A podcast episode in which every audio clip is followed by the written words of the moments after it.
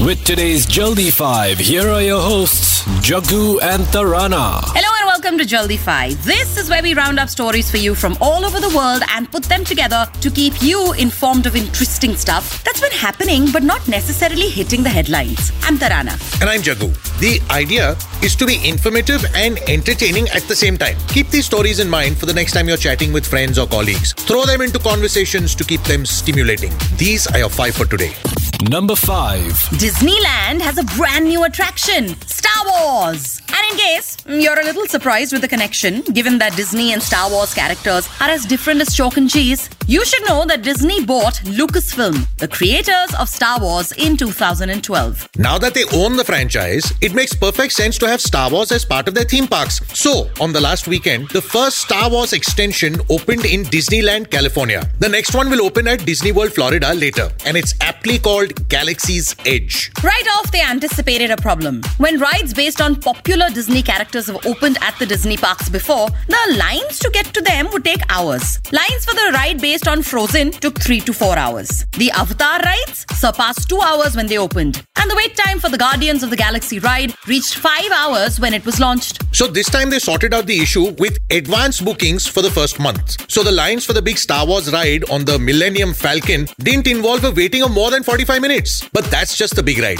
The Star Wars area has plenty of other stuff also going on. Disney has spent hundreds of millions of dollars putting it up. Galaxy's Edge is the biggest expansion in Disneyland's history. In a first, for the child friendly park, alcohol will be served inside Oga's Cantina, where the space Chardonnay is bright blue. Ah. The food will be based on Star Wars themes and characters, obviously. One is called the Ronto Wrap. Rontos are pack animals found on the desert planet of Tatooine, where Luke Skywalker grew up. That said, Luke himself, Han Solo, Darth Vader, and Yoda do not make their presence felt at Disneyland. Galaxy's Edge is at a time that is after the events of The Last Jedi, the 2017 film that killed off Luke. So these characters are not part of it. You can ride the Millennium Falcon, however, which is their big ride. Their other big attraction, the Rise of the Resistance ride, which is a very immersive visit to a star destroyer, will open later this year. You can also build your very own lightsaber and droids. The droids are constructed from scratch by you choosing parts of a conveyor belt, and your lightsaber can be personalized with thousands of different variations, and they look pretty damn real. They should actually, because they cost $200 each. Basically, the first reviews coming from Galaxy's Edge are great. There's plenty more happening there besides what we spoke about. And the beauty is that Disneyland gets you the princess, the genies, the animals, and now all of Star Wars, something for everyone. Number 4.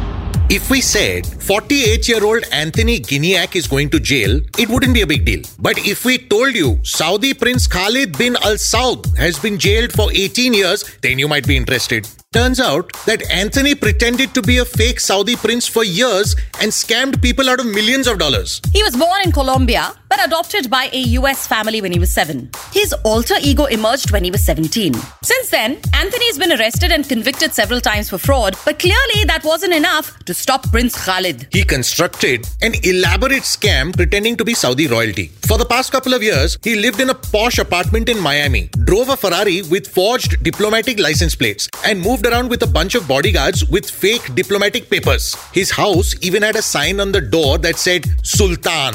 He accepted lavish gifts because, you know, he was royalty. And dozens of investors gave him money on the premise that he would invest it for them. Instead, he spent it on everything from designer clothes to yachts to private jets. Interestingly, what gave him away was when he was spotted by a potential investor happily eating ham and bacon, which would have been strictly off limits for a devout Muslim prince. And that's when his house of cards collapsed, revealing his elaborate scam. Even the judge, while sentencing him, said Anthony Gignac's life of crime and luxury had been really extraordinary. None of this would have happened if he ate carefully. See, another reason to go vegan.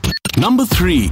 There's some interesting stuff happening in schools in the Philippines. The country is working on passing a law that will mandate school and college students to plant 10 trees if they want to graduate. Now, between elementary and secondary schools and also colleges, the country has 17.5 million kids graduating. That'll mean 175 million trees planted every year. In a decade, that makes it 1.75 billion trees. In a generation of, say, 30 years, we're talking about well over 5 billion trees. You know, even if 10% of those trees survive, that's still over half a billion trees. That's the maths being put into use by Gary Alejano, a politician and the principal author of the legislation. Those trees will be the legacy of the graduating students to the environment and future generations of the country. A number of government departments and ministries are getting together to make it possible, and the planting will happen in designated areas. They're coming together to help with establishing nurseries, seed production, choosing the appropriate locations for specific plants, and technical help and monitoring. Philippines has seen its total forest cover come down from 70% of the country to 20% over the last century, and they still have a massive problem with illegal logging.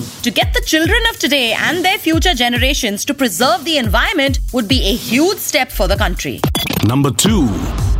The Eiffel Tower is back in the news. Given that about two weeks ago, one man decided to climb the outside of the tower, which led to it being locked down for a few hours. This time around, it's official and far more organized. You can zip line from the Eiffel Tower. The tower is anyway one of the biggest attractions in Paris. But the temporary attraction will offer visitors a pretty unique experience. French mineral water brand Perrier has set up a zip line that takes riders on a 60 second journey of about 800 meters at a speed reaching 90 kilometers per hour. It begins at the balcony of the tower, located 337 feet up, and ends at the military complex Ecole Militaire at ground level. There was a lottery that took place over the weekend on Perrier's Instagram page, and they gave out 260 flights. Now, this isn't the first time a zip line has been put up at the Eiffel Tower. It first appeared in 2017 to celebrate the French Open. The attraction actually has been reintroduced this year in conjunction with the tennis tournament again, which is until the 9th of June, as well as for the Eiffel Tower's 130th anniversary. Guess the only way to top that would be to maybe zip line over the French Open finals. Number 1. Finally, a cute story about a little piggly poo, uh, which let us warn you doesn't end well. We're actually not so sure about the little piggly poo bit either. More specifically, we're actually talking about a wild pig with a taste for alcohol. Campers enjoying their weekend at a campsite in Australia were disturbed at night with noises outside their tent. On investigation, they found said pig had raided their case of beer lying outside and was drinking the last of their 18 cans. After that, he went through the trash to find something to eat and then proceeded to get into a fight with a cow. Apparently, that pig had visited the campsite on several nights and created quite a bit of chaos. And he was recognized from the unique markings on his ear. Anyway, after his drinking binge and argument with the cow, he made his way to the river and passed out under a tree. A couple of campers who heard the story the next morning went looking for him and found him still sleeping off the beer. Sadly, it seems once the pig got up, he toodled off and tried to cross the road while he was massively hungover and got hit by a truck. We know the rules about drinking and driving, but this is giving us reason to come up with new ones about drinking and crossing the road. Leaving you to figure out a snappy answer to the question why did the pig cross the road? It's a wrap on Jaldi 5 for today. We'll have to hear from you, so please note Jaggu uses Jagguism on Insta and Twitter, and across social, I'm at Tarana Raja. Get in touch. You can also email feedback to jukebox at bookmyshow.com and follow Book My Show on Facebook, Instagram, and Twitter for updates on movies, events, and theatre gigs. Plus, do check out our longer order show. It's called The Odd Couple, and it's also available right here on Book My Show. A new episode will be out on Friday. Until next time, I'm Tarana. And I'm Jaggu. Okay, bye. Bye bye. Jaldi 5 with Jaggu and Tarana exclusively on Book My Show, where all you gotta do is hashtag just press play.